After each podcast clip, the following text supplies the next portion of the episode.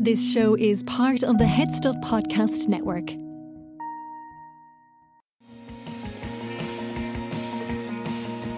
Hello, hello, hello. Welcome to another episode of I Know That Face, the only podcast which honours the often underappreciated but the masses work of character actors. My name is Stephen Porzio.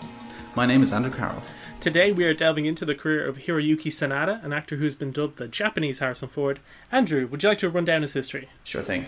Um, Hiroyuki Sanada was born in Tokyo in 1960. He began acting at age six as his childhood dream was to become an action star, something he achieved with rapid success after joining Japanese all action all star Sonny Chiba's Japan Action Club, soon becoming Chiba's protege. He landed several supporting roles in the late 70s alongside his mentor Chiba in Shogun Samurai, GI Samurai, and Legend of the Eight Samurai. A lot of samurai roles, as, as you'll see.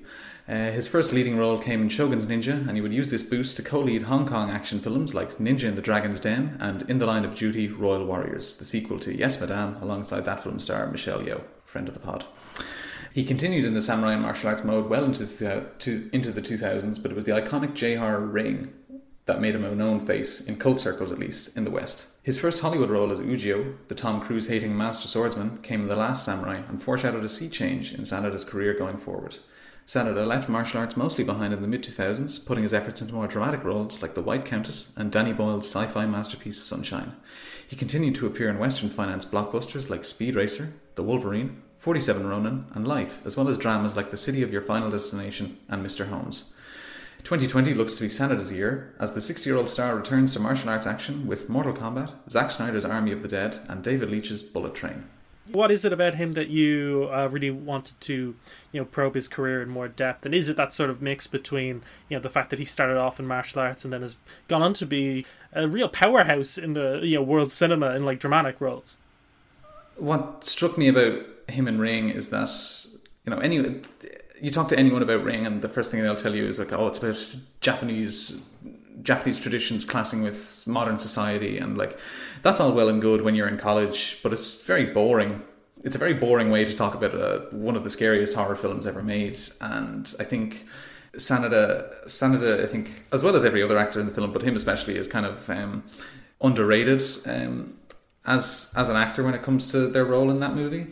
Uh, I think I just wanted to highlight how good he is at kind of pretty much everything. Because if you read his Wikipedia page, you'll see he started acting at age six. He he's a singer. He has some great stage work uh, up to the 2000s. I don't think he does it, does it anymore, but he can he can fight as his earlier films and his movies coming out this year will testify to. So he can he can basically do it all. He's a real workhorse because he's worked in TV with people like you know Jonathan Nolan and Lisa Joy in Westworld, and he was in Lost, uh, you know, with Damon Lindelof. He's worked with interesting directors like Danny Boyle, James Mangold, the Wachowskis, James Ivory. You know, I think oftentimes when a um, a non-American just blows up in their own country, Hollywood comes knocking, and oftentimes Hollywood doesn't really know what to do with that actor or to make them their best and you know it can take a while for them to connect with audiences particularly when you know they're working in their second language. And the example i always cite is like antonio banderas made some really good hollywood movies but like they don't compare anywhere close to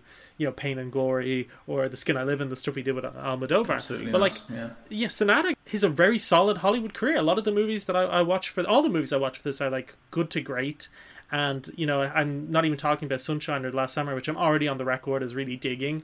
And uh, my th- I Yeah. th- my main problem I think with Sanada I was I wish he got more substantial roles in Hollywood, but even the ones the little roles that he does, like his whole thing is just adding a little more weight or emotional heft to characters that don't really have it on the page, and like we're gonna see that in Yeah. Life and in Mr. Holmes and in um. The Wolverine and things like that that we're Mm. going to talk about. So, um, yeah, do you want to go jump right into it with uh, Ninja and the Dragons then? Sure. So this is available for free on YouTube, by the way, if anyone uh, wants to watch it after after we've discussed it. So uh, Sanada plays Jinbu, a ninja who flees Japan with his wife Akane in order to get revenge on the man he believes is responsible for his father's murder. Uh, this draws him into acrobatic slapstick combat with local art, martial artist Sun Jing, after the man uh, he's after revenge on has been revealed to be Sun Jing's mentor. And eventually, he, uh, Jinbu and Sun Jing will team up to fight an ancient Chinese magician because, you know, Hong Kong movies, man. So it begins as kind of your standard samurai B movie, like Lone Wolf and Cub, before it kind of transitions into a drunken master type riff on early Jackie Chan movies, uh, only to change again into a kung fu versus ninjutsu grudge match before at last settling on a team up between the two. and it's a film of like constantly shifting tones from like intense melodrama to really incredibly choreographed action to some of the lowest of the lowbrow comedy because uh, Sun Jing has a sex obsessed um, servant called Charlie who's always caught reading porn. I don't know how he, where you'd find porn in 12th century China, but uh, listen. Um, and you know the movie ends with a big brawl um, with Sun Jing and Jinbu on one side and this Chinese magician and all his weird acolytes on the other. And the he's eventually beaten by Charlie flashing um, Jinbu's wife Akane's chest at, at him and uh, your man bursts into flames because he's uh, the martial art he uses is um, too pure to be um, to ever come into contact with anything sexual and Charlie just goes, oh, "You might have the strength and you might have the wits, but nothing beats a great pair of tits." Uh, which is really funny because all these movies in the Wu Tang collection, which is a collection of martial arts movies on YouTube that you can watch, they're all dubbed in these really, really. You, if you've seen a dub movie, you know what I'm talking Yeah. about. and there's some really incredible fight scenes, like the and Conan Lee, who plays Sun Jing, really impresses initially because he's at his first fight scene is on stilts against a group of people dressed as ancient Chinese gods, um, and uh, but I think Lee's problem is that he looks way too much like Jackie Chan. So you're expecting you're expecting him to hit the high bar, and he never quite does. Um, whereas with Sanada, I had no expectations, and the man who expects nothing will never be disappointed, but will be occasionally surprised. And I was really surprised with this because he pulls off some this incredibly uh, athletic, amazing display of acrobatics, kung fu, and ninjutsu.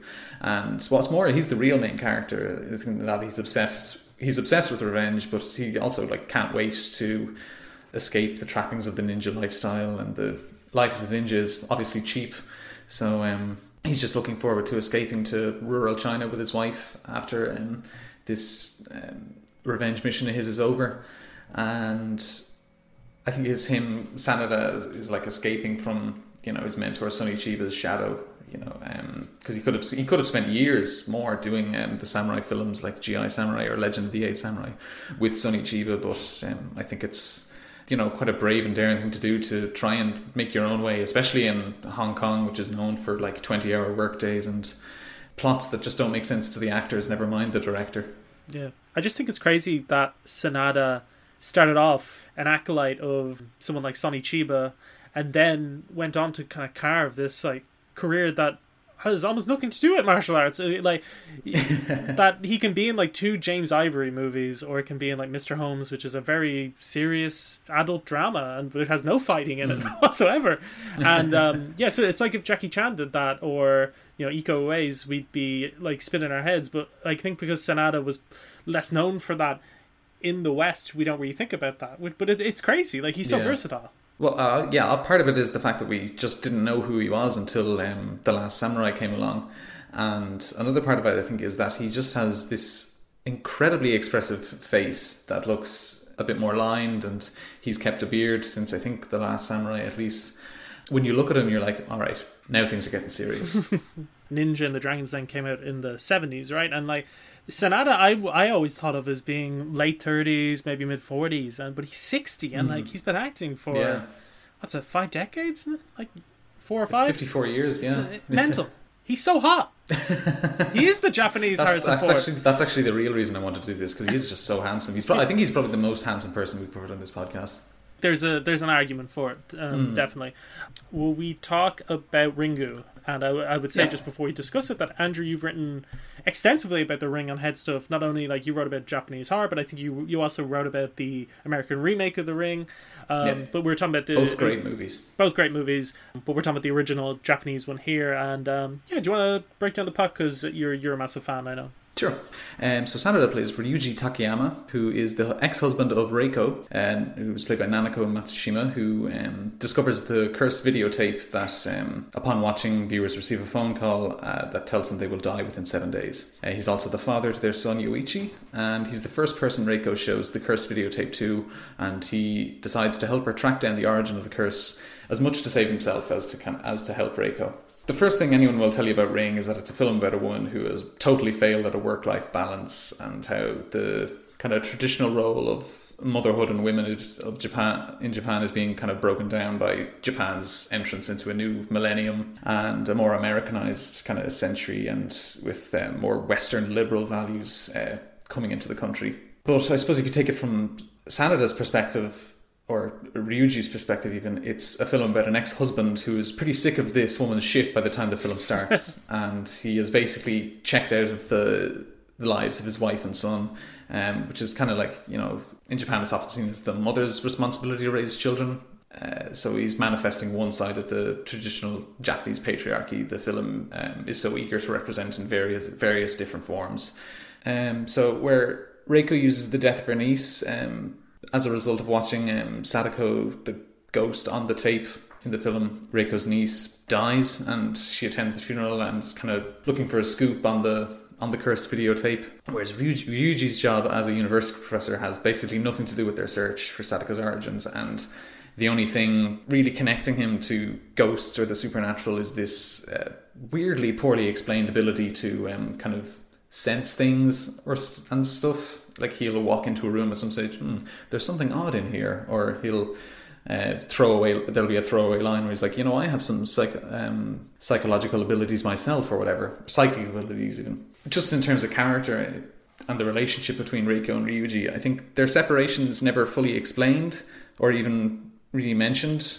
I think this is one of the film things that um, Japanese horror cinema does well, in that it's like shows you two people and you can tell there's a history between them by the way the actors act around each other, but it'll never be explained through dialogue really, um, un- until way later in the movie, maybe if even at all.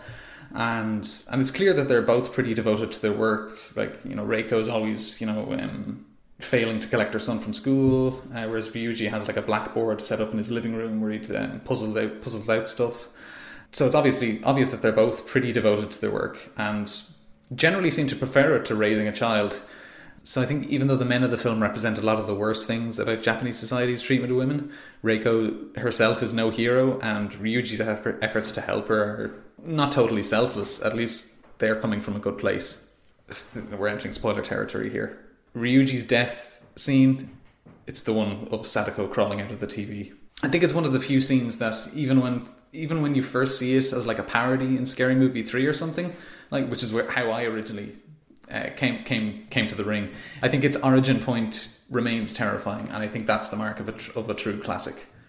That you can parody it, parody it or copy it however much you like, and do as many sequels as you want, um, but you'll never reach the highs of the original. Yeah, and like Sanada himself in that scene is really good. Like his kind of scream and the the look he gives, because it literally ends just on his face. We don't see any carnage. It's just his intense terror and then it just yeah. his, the screen like fades to black or not like it, mm. it, turns black and white and then cuts really scary and all you need is just in Sanada's expression which I like I will say I'm not a big fan of the lead performance in the Japanese version of The Ring because no?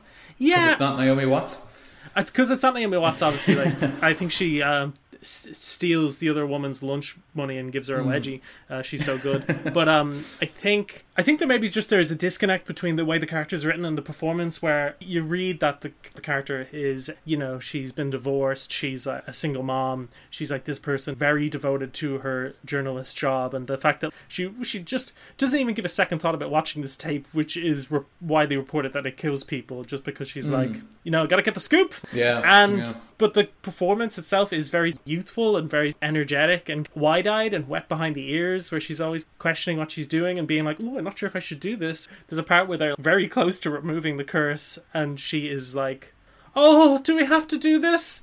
You know and you're a bit like come on you know? So yeah. but, but what i'm trying to say is i'm not surprised that sanada is the person who popped from ring because he's like yeah, even though he's like he's not the main character he's not the most iconic part of the movie because that's the Sadako look but yeah. like he's doing so much in just like a quiet supporting role because from the first moment we see him about 30 or 40 minutes into the film like he manages to be so brooding and intense but never in a scary way but in a more contemplative haunted i've seen things kind of way yeah, which makes yeah. sense given what we later learn about him and his esp which is as you said like the part of the movie where the plot doesn't make much sense but sanada's integrity sells it and makes it yeah. kind of interesting and you know, while Sanada is like so emotionalist on the surface and very sto- stoic, and you know, I get why Damon Lindelof called him the Japanese Harrison Ford because he's he's like Ford or Clint Eastwood in the movie because he seems to fear nothing.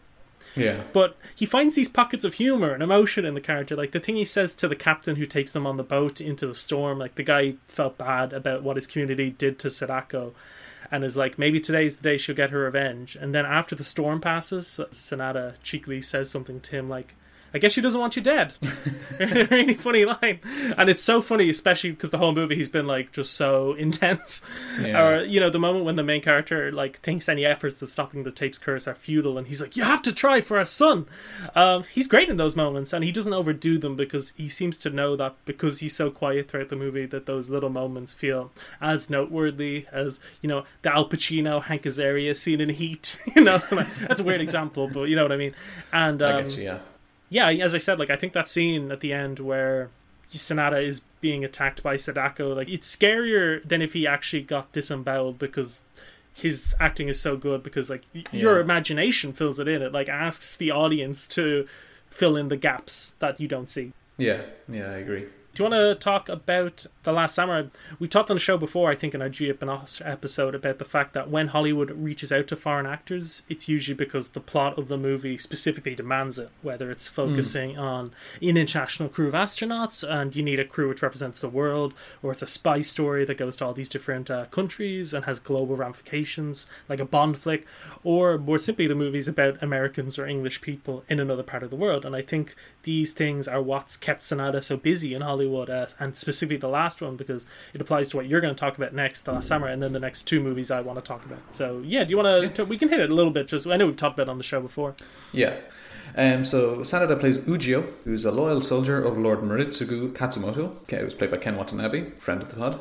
Uh, he has an intense hatred for the captured ca- American captain Nathan Algren, who's played by Tom Cruise, which eventually turns to grudging respect after he teaches uh, the American soldiers to sword fight. So I've said this before, but I just want to shout out to Sanada's wig in this movie again, because maybe that man should be doing L'Oreal commercials for how lush his hair is.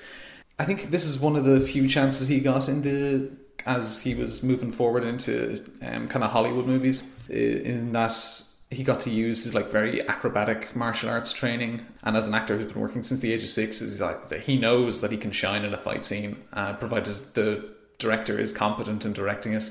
And you know, as a journeyman of the Tom Cruise variety, Edward Zwick is very competent at directing action scenes.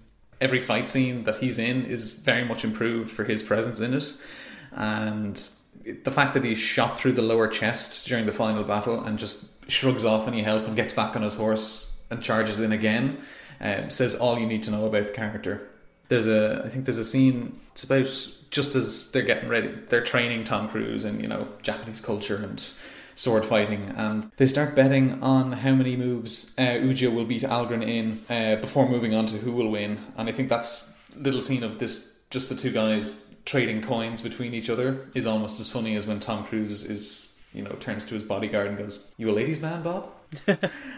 And um, I think what's funny is that obviously you know a bit, a bit more about this than I would, but you know the samurai w- went from being this very respected uh, symbol in Japanese culture, and then as Japanese society moved on and became more modern, they were their role became futile and useless, and then they sort hmm. of became poorer and poorer as they went on. Like it wasn't a good type of living anymore, and that's kind of what the Last Samurai is about. But it's almost like you could track that change throughout Sanada's career as well, because he started off doing these movies about samurais, like as you said, and Yeah. then he was in a movie called The Twilight Samurai, which was another one which was a big break for him, which was about a, a samurai, you know, at that time when like it's not like a good profession anymore, it's not respected in society.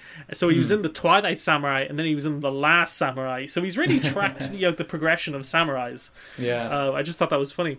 I love the Wolverine. yeah. I rewatched it for this, so I want to talk about it. And it's it's another example of a movie where Hollywood goes to Japan.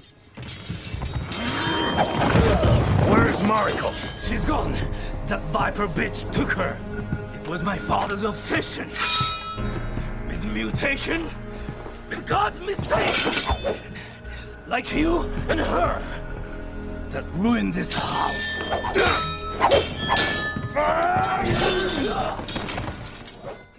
Yeah, I forgot how good this movie is. It's from James Mangold, who is kind of a journeyman, but also sort of an auteur. Like when he when he mm. makes movies about troubled, gruff, but also sensitive men that have a kind of western vibe, like Copland or Logan or Ford v Ferrari, or even his Johnny Cash biopic Walk the Line.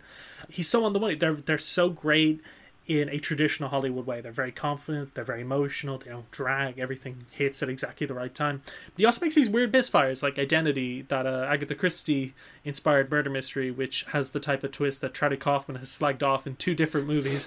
and he also made Knight and Day, which is that kind of rare Tom Cruise movie that just does not exist. has like no cultural impact, and they just feel like real paycheck movies. But I think what's really interesting about the Wolverine is that it's more akin to Mangold's Western inspired movies, except this time it's an Eastern, you know, instead of gunfights, you know, it's samurai duels. And there's a strain of movie fan out there who really only watches Marvel movies and says things Yeah. like, oh, WandaVision, it's so experimental, but they haven't seen like a David Lynch movie or they haven't Yeah. watched Legion or Watchmen, which are way weirder. Or they see like The Winter Soldier and they're like, oh, it's like a 70s paranoid American thriller. And you're like, no, it isn't. You know, they cast Robert Redford. Robert Redford's in the movie. And like, there's one line about privacy, but like it has the same jokey tone of any Marvel movie, and it ends with shit falling from the sky, and it just teases more Yeah. movies. But Yeah. I say this because revisiting the Wolverine, like aside from maybe the climax, which is more heightened and silly, but for a good ninety minutes, like this is the Yakuza. Like this is Hugh Jackman is Robert Mitchum, the the Gaijin, the stranger in the Yeah. strange land who becomes embroiled in a feud in this rich culture he does not understand, and it begins with Hugh Jackman's Wolverine having uh, given up being a superhero and living off the grid. Uh, he thinks everything he loves dies after he was forced to kill his love, Jean Grey, after she went evil in the X Men movies, the whole backstory there. And he, he's feeling the burden of his immortality and basically wants to die. And he's approached by a female bodyguard who can see people's deaths, named Yukio, who's played by uh, Rila Fukushima, who I, d- who I don't know, but is just incredible in this movie. The fact that she never returned to the franchise is probably why uh, the Fox X Men does not exist anymore. um, so she she works for this old billionaire who Wolverine saved from the atomic bombing in Nagasaki by putting him in a well and using his body as a shield, which we see in a flashback. And it's just like an amazing sequence. and um, she says the old man is dying and wants to give him a present, which is a samurai blade called the Separator, because it separates people's limbs from their bodies Of another course. cool another cool bit. So he goes over to Japan with Yukio and meets the old man, and the old man thanks him, but also says like, "I've worked out a way for you to transfer your immortality over to me, and you can live an ordinary life or just die, whatever you want." And Wolverine considers it, but says no. But he, you know, he's thinking about it. And later, the old man dies, and Wolverine ends up having to save the old man's granddaughter, played by Tao Okamoto, who you've seen in like Hannibal and like other Hollywood movies, uh, from yakuza gangsters, ninjas, samurais. When she unexpectedly inherits her grandfather's business, and his rivals and other family members want it. And at the same time, since Wolverine's been in Japan, he seems to be healing less quick, almost like his immortality is fading.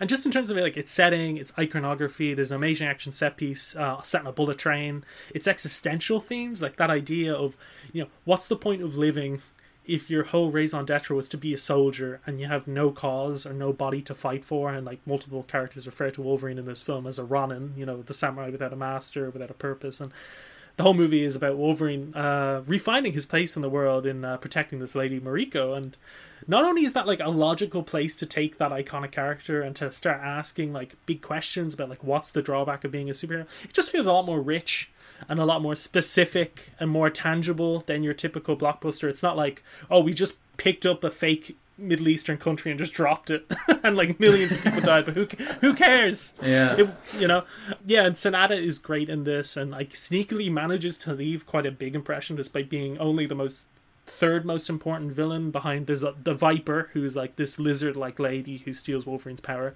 and then there's the big baddie, which is kind of a twist, but. Uh, that's what that's the segment where the movie gets a little more stupid. But Sanada is the old man's son and Mariko's father and was essentially trying to kill his own daughter so he'd inherit the company. Uh, what I like about Sanada in this movie is that he manages to be quite ruthless and imposing, but also quite pathetic. Like we see him for the first time, he's practicing kendo sword fighting, which also another movie which gives him a little bit of a chance to show off his kind of action prowess. He has this big fight with Wolverine, and he feels, for a little bit at least, kind of physically threatening. And um, I imagine Sanada did a lot of his own action stuff considering his background, and I, and I think it's probably why you hire him for such a small part. But he has like one or two cool moments where the audience watching at home is thinking like. I can't wait for you to die, you jerk. you know, it's it's that perfect character actor thing. He doesn't like Yukio, the bodyguard I mentioned, um, who worked for his father and was Mariko's only friend growing up. And in some scene where he's telling her to butt out a family business, he says, "You are a toy doll, a companion for a child who has outgrown you. Keep that in mind."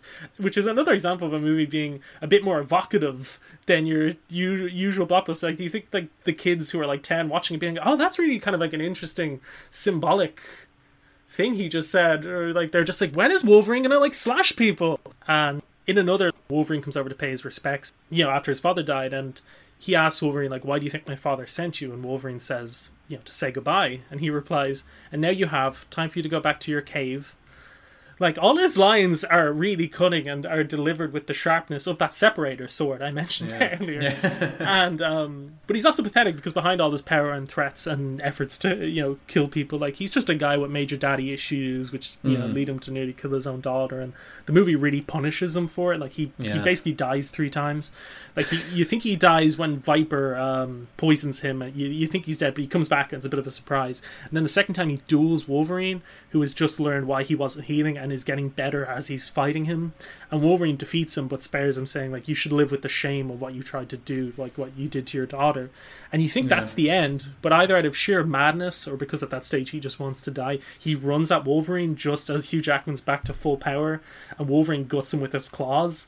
And as he's dying, Sanada asks, like, with his like dying breath, like, "What kind of monster are you?" And Hugh Jackman, with all the clenched intensity he can muster, says, "Like the Wolverine," and that's when we know he's back, baby.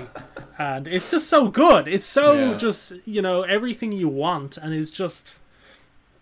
Oh, I love it! I love it so much, and I feel like it's a movie that has kind of been a little bit forgotten because it came Yeah, I agree. between X Men Origins Wolverine and which is the movie everyone hates, which is really bad, and Logan, which was the movie that was sort of, I think maybe melded the maturity that this movie has with a more sort of conventional blockbuster, and like maybe it hit that kind of precise thing a bit better.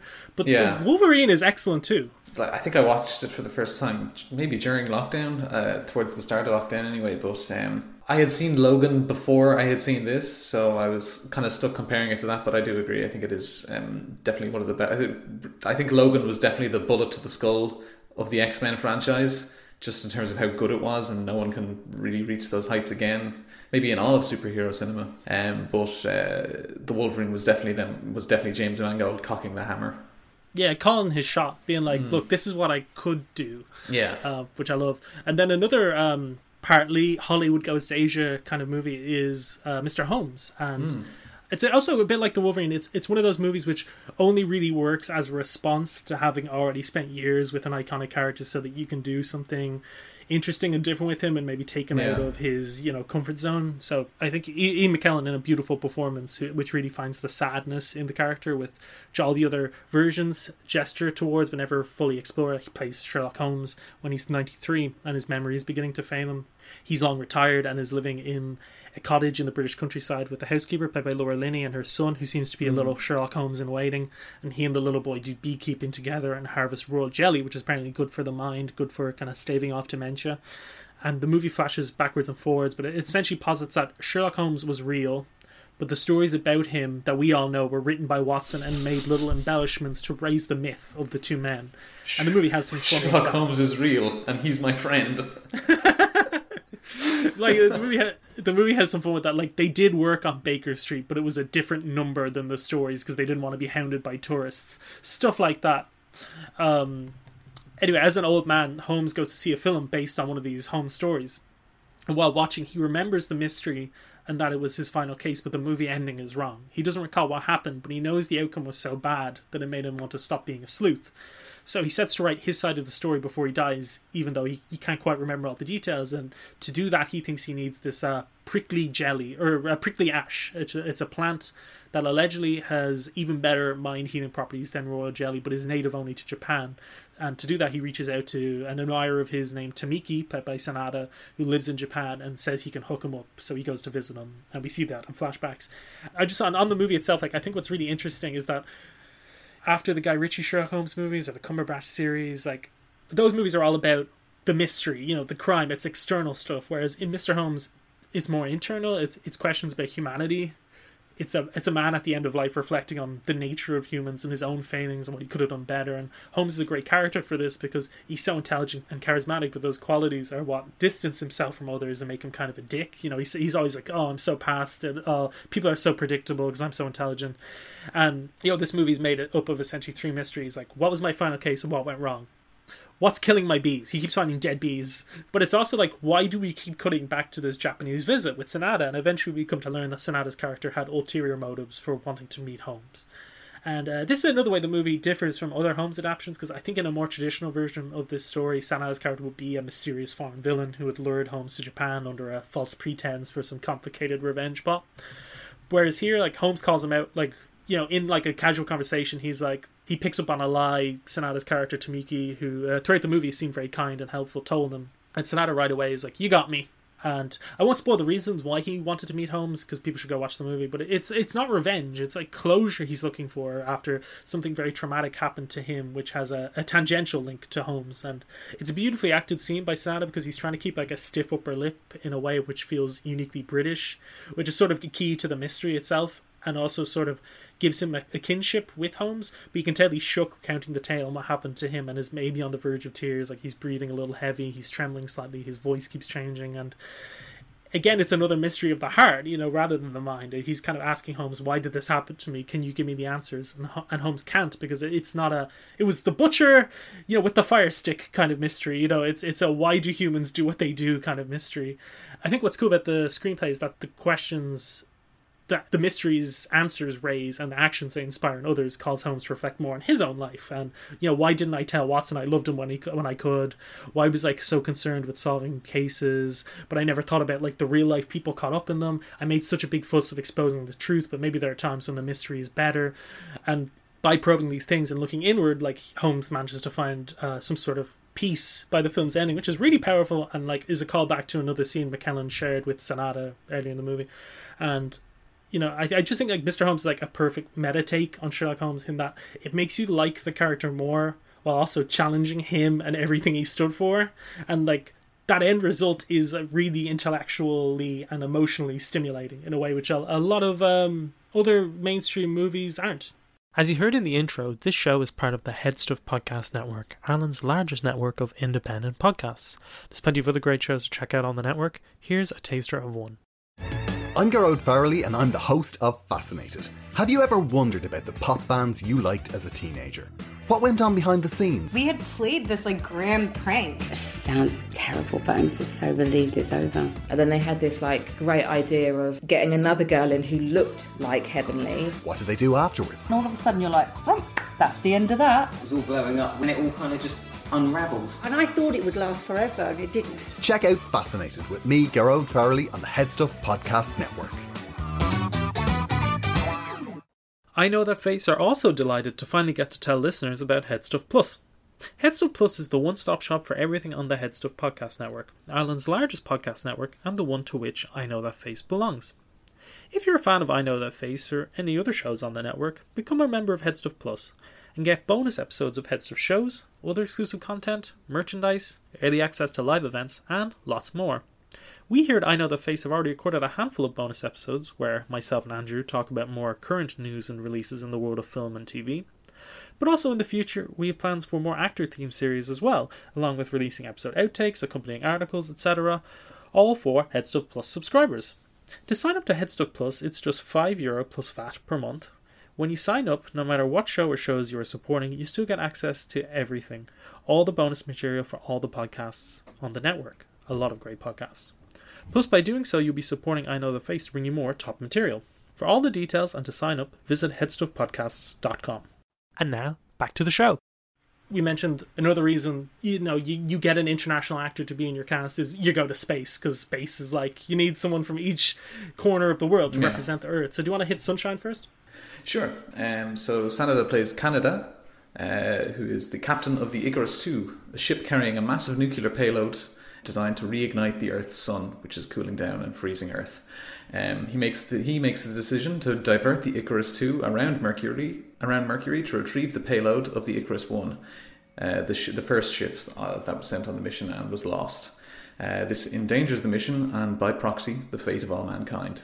I think what's important about Kaneda in this is that he's one of the few main characters, who's one of the few characters um, who isn't an out and out weirdo and remains generally cool, calm, and collected right up to when he's flash roasted by the sun. And just by virtue of being the coolest, most uncom- uncomplicated character of the bunch, uh, normally this would make him the lamest considering how strange everyone else is.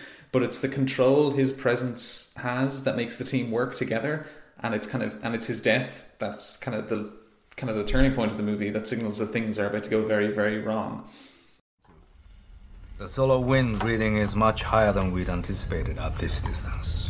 For the moment, we can still send package messages back. High frequency bursts will rise above the interference, and the moon stations will be able to pick them up. But it's possible that within 24 hours we won't be able to communicate at all. Possible. Probable. We'll finally be on our own. We're 55 million miles from Earth. I'd say we're already on our own. Come on, guys. We were expecting this. No great drama. We are flying into the dead zone seven days sooner than we thought. But if any of you are planning on sending a final message home, you should do it now. So you know the the decision to divert to pick up the payload of the Icarus One um, causes the computer systems engineer Trey, who's played by Benedict Wong, to basically uh, have to recalculate the trajectory, and that ends up burning up the oxygen garden, and they lose communication. Uh, so Kaneda and Robert Capa, played by Cillian Murphy, have to go out and fix the mirrors that were damaged um, in the turn uh, towards the Icarus One, and this is like this is the, that's the end for Kaneda basically.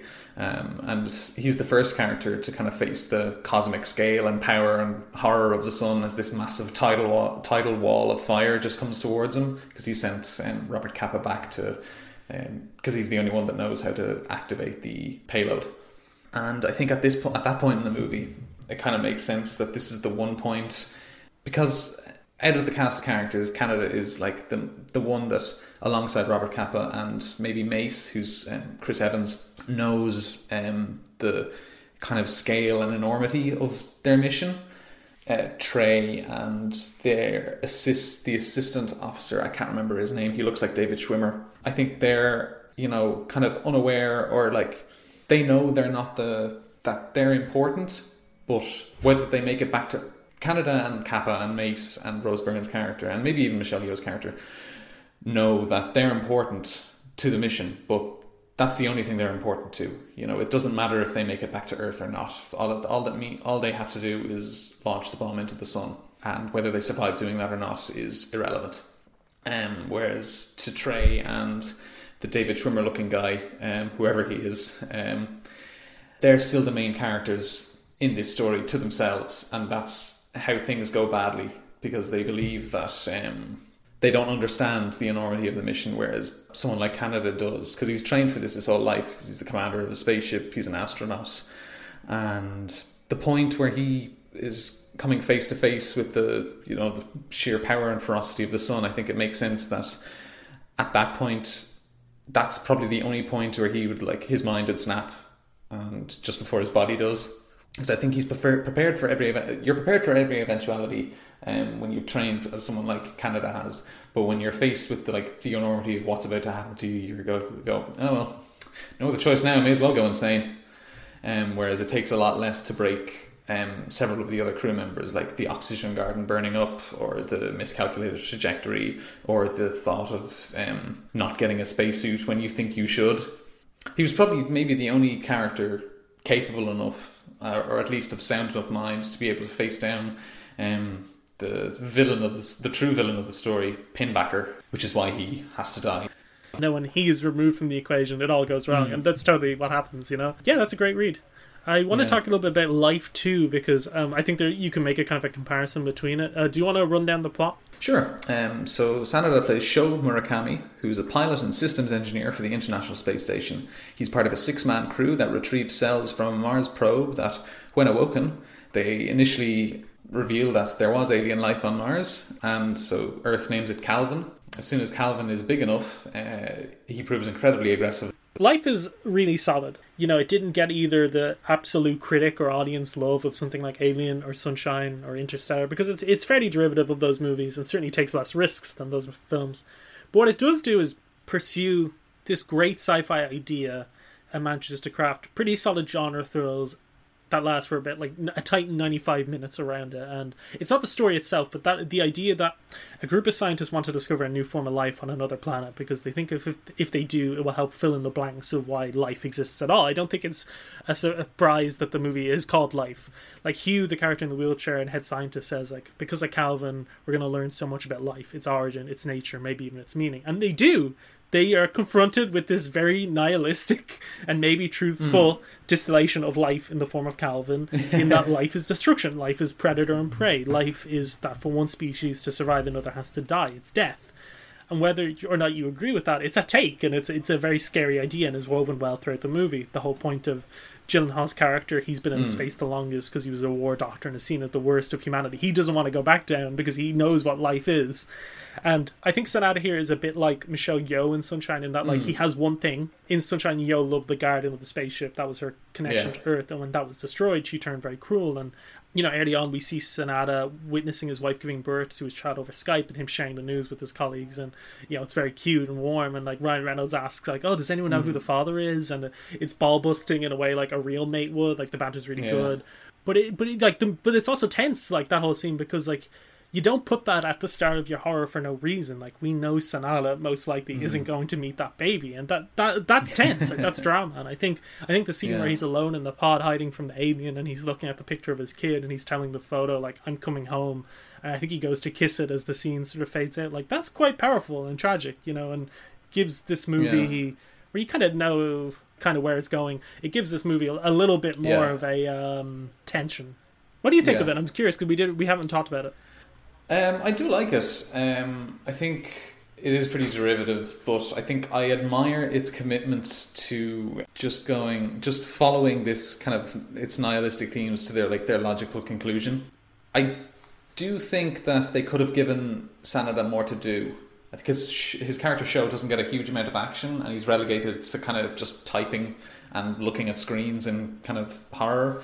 And I think yeah, like even. Um, his final scene is mostly out of focus because it's focused instead on um, Jake Gyllenhaal trying to rescue uh, Re- Rebecca Ferguson's character, and I think it's a good comparison between an actor like Sanada, who's mostly in supporting roles in the West, and someone like Gyllenhaal, who's considered like a leading man powerhouse. Like if you cast Jake Gyllenhaal in a movie, your movie is guaranteed to be good. I think is like a, a rule people have followed for the last 10 years, even though it might not be quite be true. And I think I always come back to a line in Pain and Glory where um, uh, Antonio Banderas tells his actor friend who he's been you know estranged from for 20 years or whatever he tells him you know the best actors will do their best not to cry and you know uh, if if if the tears make it out or not it doesn't matter as long as you know you've made the effort to uh, you know be real about it you know that you try you attempt not to uh, express the emotion and if the emotion comes out then great if not also great.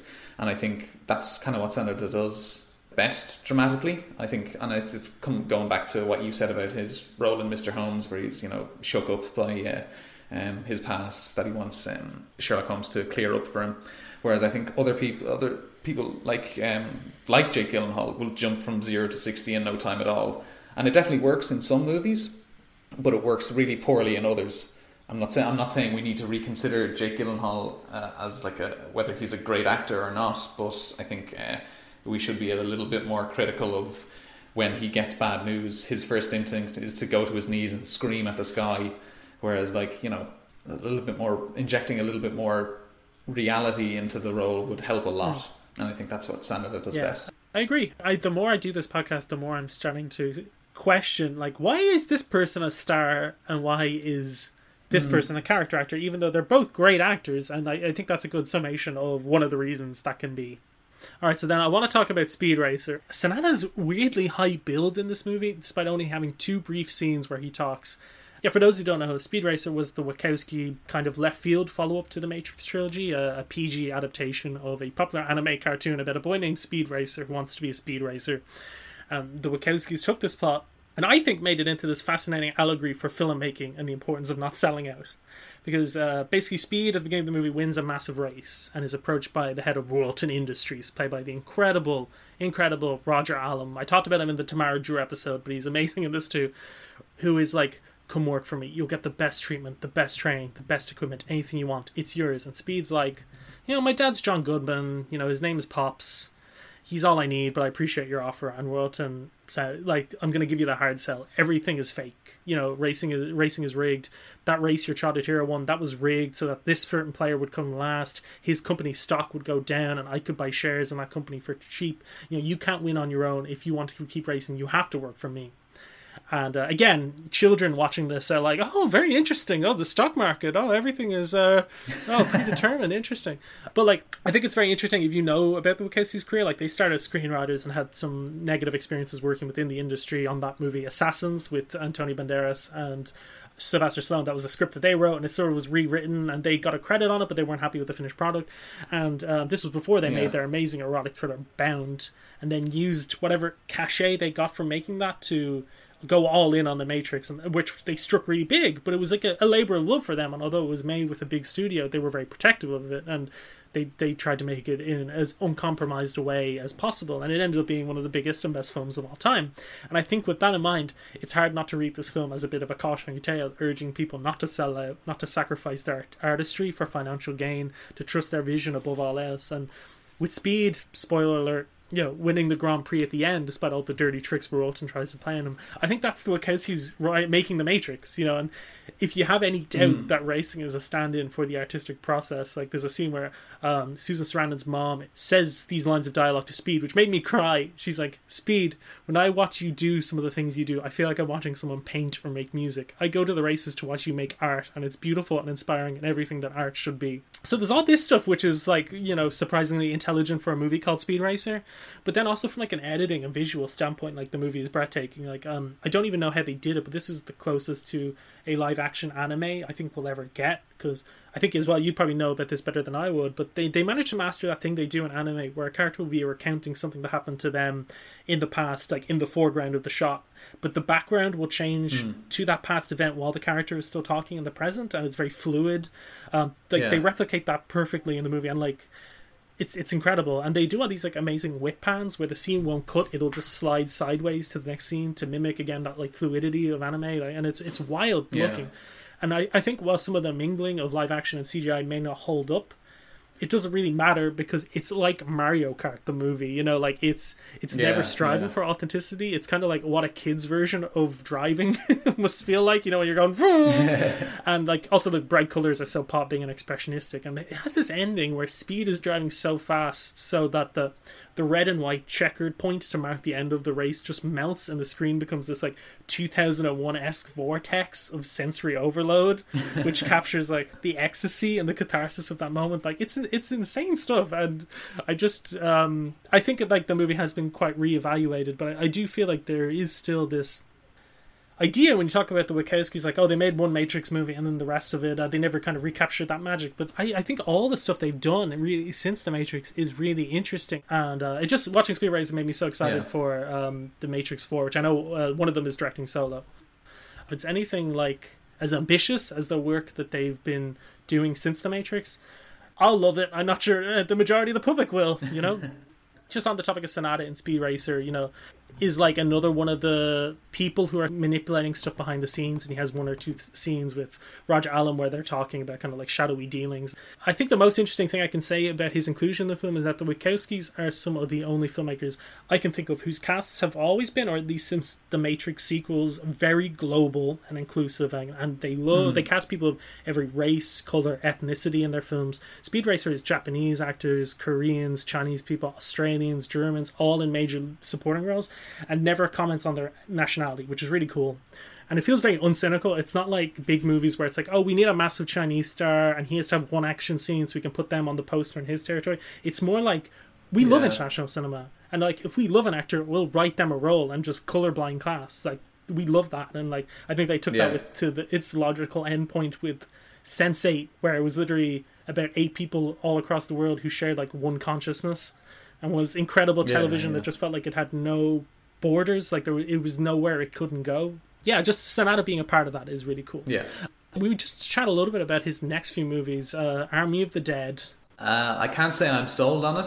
I think I'll watch it just because it has Of the Dead, and you know, I think Zack Snyder operating outside of the superhero mold. It's all, it's always at least interesting, if not necessarily good. Uh, he's in Mortal Kombat. I don't I don't know what character he's playing. Do you do you know much about Mortal Kombat? Yes, he's playing Scorpion, one of the most famous ones. Who is a his character's name will be Hanzo Hasashi. He's like a an assassin who was killed in like 16th century Japan and then is brought back as a spirit, as like a vengeful fire spirit in the modern world. And he's his enemy is uh, Sub Zero, who is an ice ninja warrior of the Lin Kuei, who uh, is played by Joe Taslim of The Raid and Fast Seven fame. It looks great. And then a bullet train. Like five assassins find themselves on a Japanese bullet train, realizing that their individual assignments are not unrelated to the others. Brad Pitt and Lady Gaga star. Great, give me that. Aaron Taylor Johnson plays a character called Tangerine. Okay, sure. All right. Um, yeah. yeah, that's gonna be great. And um, yeah, just uh, still sixty and just still like Still kicking ass and taking names. making content. You know, I love it. yeah, just uh, rate and review and subscribe wherever you get our podcast. Email us at I know the face pod at gmail.com if you'd like to be on the show or you have someone you'd like us to cover. Follow us on Twitter at I know the face P1. Follow us on Instagram at, at I know that face. Follow us on Facebook at I know that face pod. Thanks, Charline Fernandez, uh, for editing and running our socials. Andrew, where can people find more of your work? You can find me at the Head Stuff Gaming section where we talk about what we play, why we play, and how we play it. Also, in some exciting news, I was recently hired as a staff writer at Joe.ie, so check out my work there. Woo! I'm loving the job so far. Thank you, Andrew, for the whoop. If you listen to our show and you like it, consider signing up to Head Stuff Plus and donating five euro a month. You'll unlock special bonus episodes of the show, four of which are available now. We ju- we did a little check back in on Lakeith Stanfield with uh, a review of Judas and the Black Messiah, and you talked about uh, A Nightmare Wakes, yeah, those bonus episodes are around 20 minutes each. It's us a little more loose, just talking about stuff we like. Although, you know, in the future, we will be doing um, other tangential actor series. We want to do the Stars for Rent one. You were thinking of one about actors who've been in westerns.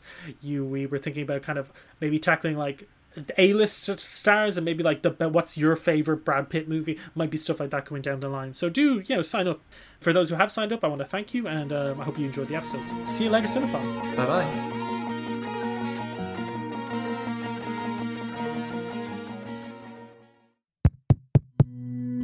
This show is part of the Head Stuff Podcast Network, a hub for the creative and the curious.